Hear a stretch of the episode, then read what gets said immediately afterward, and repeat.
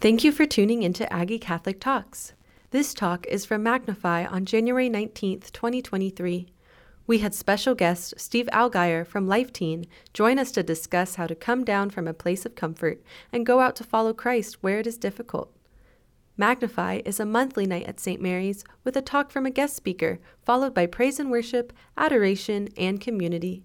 To see the full semester schedule, visit aggiecatholic.org/magnify. Boy, it's great to be here. I'm not an Aggie. I went to University of Missouri. I know. It's, I know. It's awful. It's awful. But I've always admired, I know, gosh, I just, it, it is, it's the face. It's like, eh. Well, I didn't really like the football team when I went there either. So, um, but I admired Texas and A&M from afar because uh, my life was a little up and down, a little chaotic. I was in the business school at the University of Missouri, and then this little thing uh, that my, my girlfriend invited me to at Missouri State called Awakenings. And I went, so I went down to Missouri State on Awakenings, and it rocked my world so much that I made a commitment that semester that I wanted to bring Awakenings to the University of Missouri. This was back in 1993, and I'm proud to say they're on their 47th awakening at the University of Missouri, all thanks to you guys. Because I always knew, like Texas A&M, that's where it started, you know. But Father said it started at LSU, but I, I think it's Texas A&M. In my mind, it was always A&M. So I've never, I, have I've always wanted to come to, to A&M. I've never been here before. So when Paul asked me, like, hey, you want to go to A&M and talk to college? I was, yes, I don't know what we're doing. We could be, you know, shoveling something. I'd do it because I wanted to see it. Your light that you are as Aggies is felt all over the world. Your Christian light. You need to know this. And before I jump into this, um, us in Life Teen, uh, one of the vice presidents of Life Teen, there, I've met so many different Aggies through camp and, and coming to serve at camp, and the light that radiates from your faith is phenomenal. Okay, so you need to know first off that you're making a difference in the world. Okay, I have seven children. Okay, so I have tons of free time, but my kids my kids have all benefited from camp. They benefited from Life Teen, and it's been Aggies that they remember the most as their summer missionaries. So thank you. You know, you can talk to Paul with that. That's my plug to continue to be a light for them. Now, I tell my kids a story about awakenings, and my son went on it three years ago when he was at the University of Missouri, which was amazing. And he goes and he was like, he calls me up and he's like, Dad, this is so amazing. Thank you and mom for like bringing it here and everything like that. This is awesome. And I go, you know, this is so cool. You're calling me on a phone. I didn't have a phone when we started Awakenings, you know, like we didn't have cell phones, you know. And they're like, okay, dad, you know, we didn't have this stuff. So I, I, I always kind of joke around with them, and I'm just like, you know, just think about our world today, and, and if cell phones existed back in Jesus' time, like, what would that look like? You know, I mean, obviously, you could just imagine. I, you know, I look around at all of the, the architecture and all the beautiful art. If you think about, let's just say, the glorious mysteries. No, let's say joyful. Let's go with the joyful mysteries. You know, if cell phones arrived back then, it would have been like, uh, hey, Mayor, uh, Gabe, uh, wondering if you're still free Tuesday for that big surprise I have for you. Reply Y if you are, reply N if you're unavailable. You know? Or the visitation would have been just like, oh, FaceTime Elizabeth, oh, let me see your belly, oh my God, oh, he just jumped in his you know?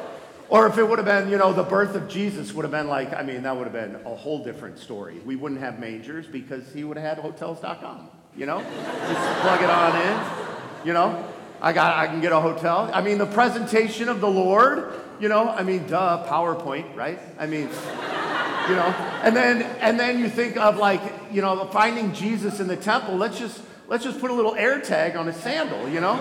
I mean, if we can put Jibbitz and Crocs, we can put an air tag on a sandal, you know, and be able to go, nope, I got him. I got him right here. I'm getting closer. I'm getting closer.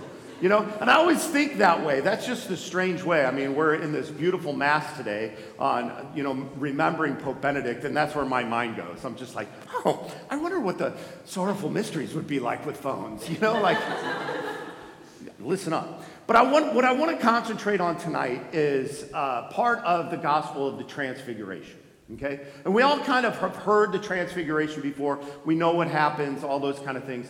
But if you were there, like how cool would that have been? This is a moment in Jesus' time when like amazing miracles are happening. And it's so fun to, to I mean, I wish I was there, you know, like you crave, because it would just been like, I'm with him, you know, like everywhere they go. And you know, anytime he goes up to, uh, up to pray somewhere, like that's going to be a big deal. I mean, you could just imagine he, him standing there going, uh, John, James, Peter, come on, we're going up the, we're going up, going up the mountain. I mean, man, cell phones were back then. Like, John, get the phone, get the phone, I got the phone, get off of me. Okay, and they're walking and they're just like, this is so great.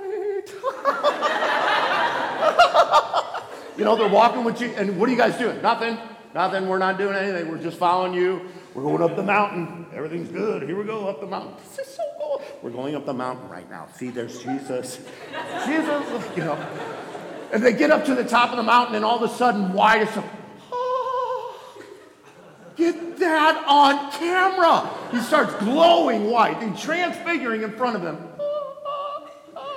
I mean, you, you could have just been there, you know, you're shaking like, oh, Elijah, Moses, get in, get in. this is gonna be great. Are you kidding me? You know, like how amazing would have that been? You know, and, and we and we find out at, in this moment, you know, Peter says this amazing thing. He's just like, let's just stay here. You know, let's build three tents and let's stay here. Now, right before this in the scriptures, he had just for the first time started talking about his passion. Okay, so he's talking about dying. You know, so Peter's up here thinking, okay, we're up on the mountain. This is great. Down there, death, die. They want to kill you bad. Stay here. This will be great. John, you run back, get, over, get the rest of them. We'll all come up here. And Jesus says something that doesn't even come out of his mouth. But in that transfiguration moment, his Father in heaven says, This is my beloved Son. Because he wants those three to realize, like, it's game on from this moment. And I know if you're anything like me, as college students, I'm not, but as college students, a lot of times we're, we're really looking at our life and we're going, I'm doing okay. I, I see a lot of other people doing crazy stuff. I'm not doing that. You know, I'm just going to stay right here where I am. And you think many times in this beautiful campus, this beautiful church, that beautiful church that's getting built, and you think, I'm just going to go there and let's just stay there. It's a beautiful place. And the Lord doesn't let Peter enter, even entertain that. He says, It's time to go down the mountain. It's game on now. And I think sometimes in our life, I know if you're anything like me, I have those moments where I I'm at a crossroads. And I think the disciples were at this crossroads, at least those three. Do I choose to be a victim or do I choose victory? And the Lord's trying to tell them in order to choose victory, you're going to have to die to yourself. He says right in the scripture, right before the transfiguration, unless you lose your life for me, you will never gain. I will not, you, unless you lose your life, it will not be saved. And they're like going, what? Wait, what? Everything was fine. We were doing miracles. It was like, miracle here, miracle. Like, why do we have to be talking this? I don't understand. Lose your life. All that, like, you're supposed to, you know, I, I don't get it. And he's trying to tell them, you, get, you, have a, you have a way in which you can go either towards victory of the cross and lose your life, or you can play the victim. And you know it in our life. Everyone right now loves to play the victim because the victim gets friends. If, some, if something has gone wrong for you and you just want to cry about it, you can put it out on Instagram and everybody, oh, I am so sorry. And you get all this stuff, you get all this sympathy and everybody. I know for me, I like that. And I like to splash around in my pity pool. You know, I have seven, I have seven kids and I'm just like, they don't listen to me. Blah! You know, and I splash around in my pity pool, you know, and I get, I get none of that sympathy, you know, because the Lord's going, get out. When I talk about lose your life, I'm talking about dying to yourself. I'm talk- talking about risking it for me. Not just sitting in the church, but going out there. It was so cool. We were over there talking to a lot of the leadership team. we're talking about Ash Wednesday and what do we need to do. Like, here comes Ash Wednesday, and the church is going to be packed. And, you know, how do we love the people that are coming? You know? And you, you follow them back to their dorm and walk with them.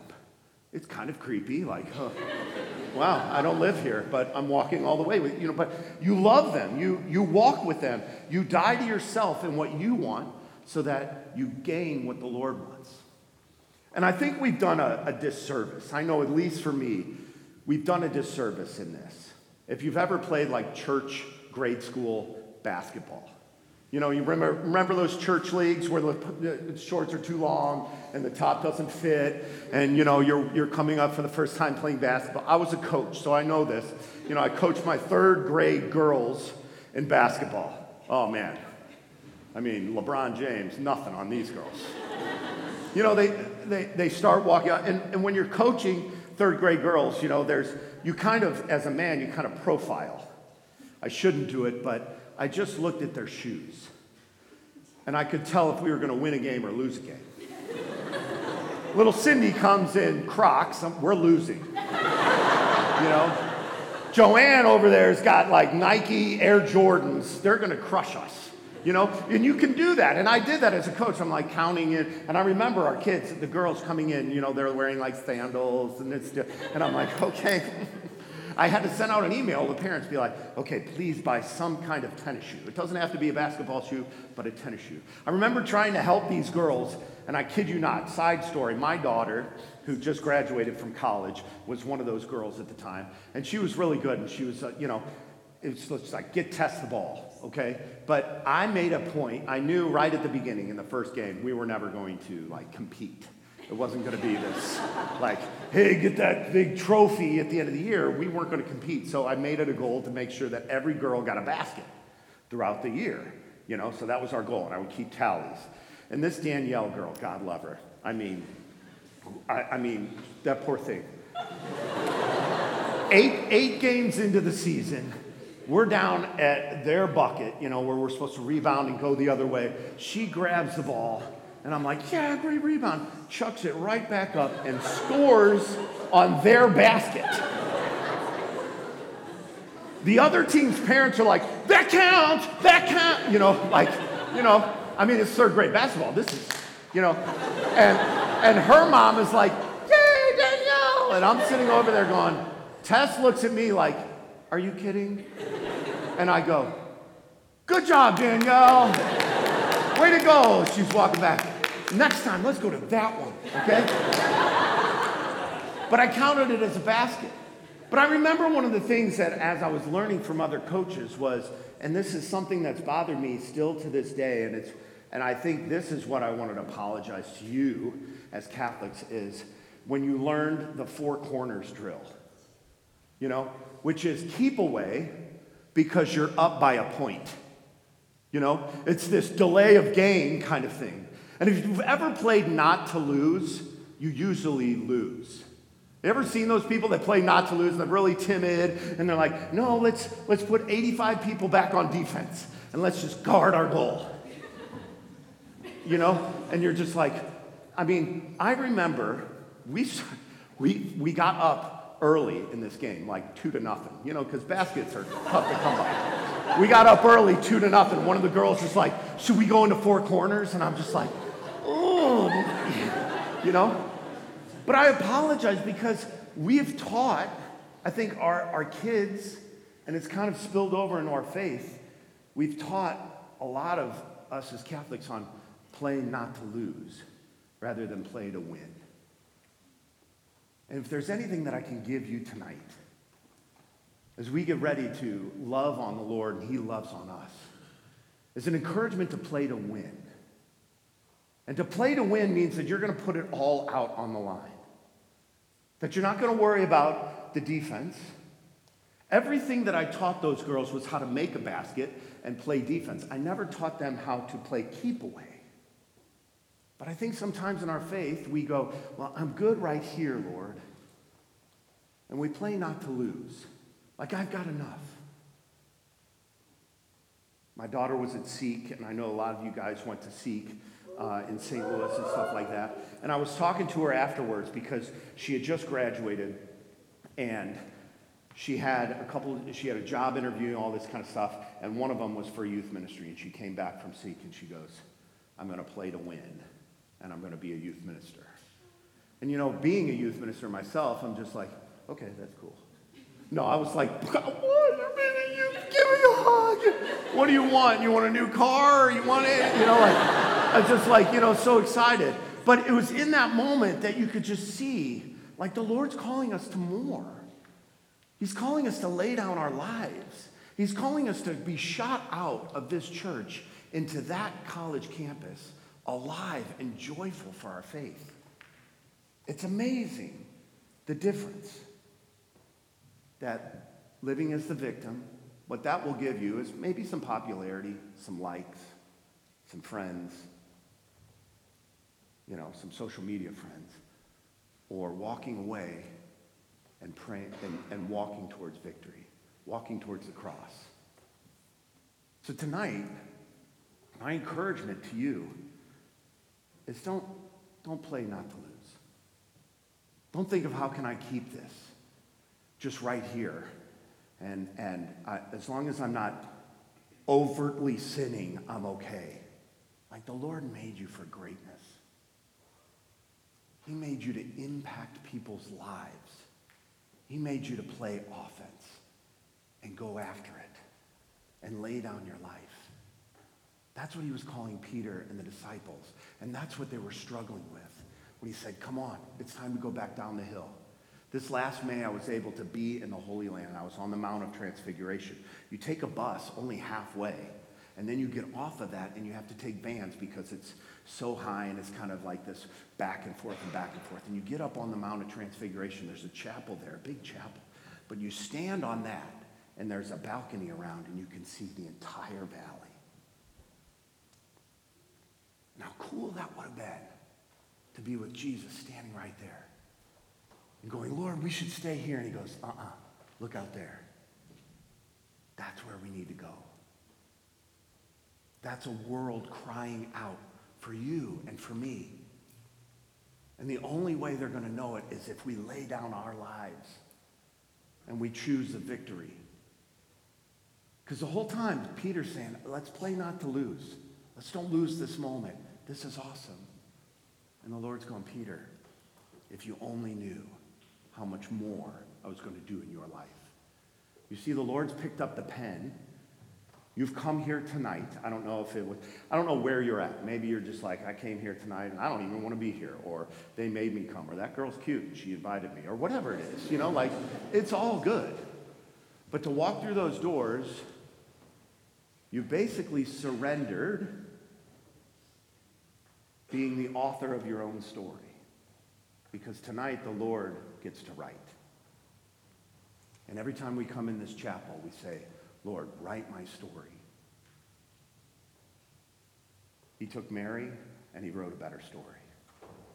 He took Saul and he made him Paul, changed his name, made a better story. He took Simon, called him Peter, made a better story.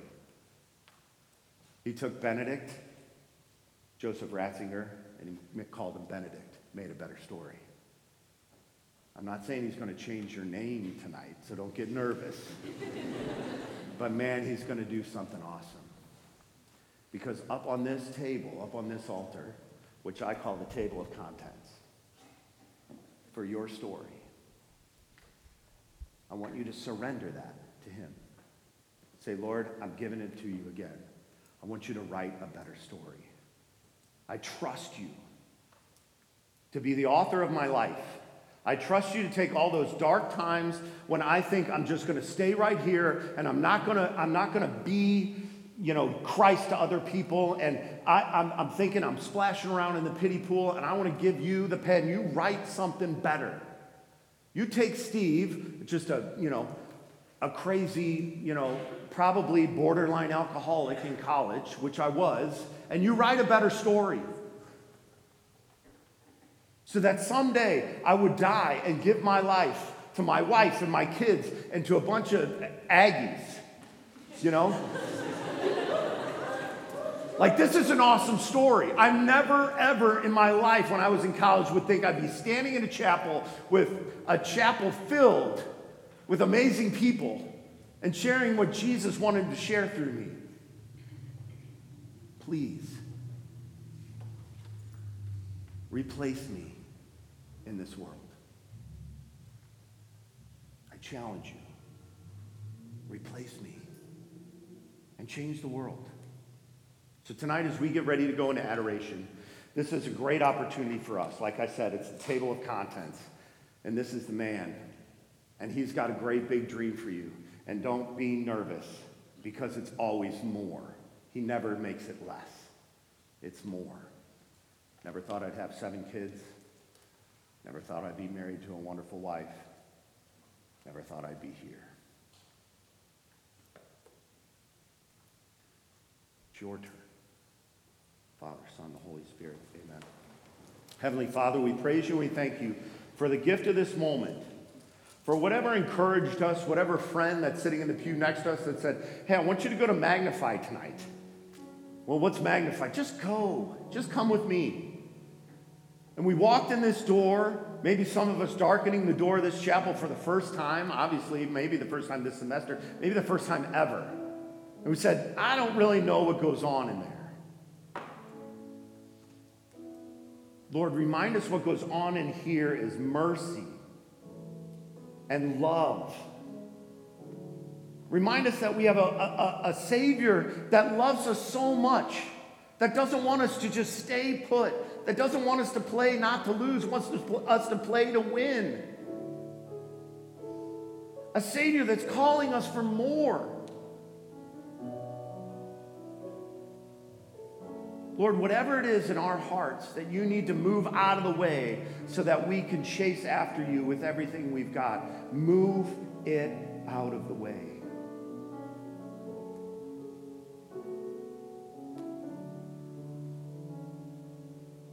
Mary,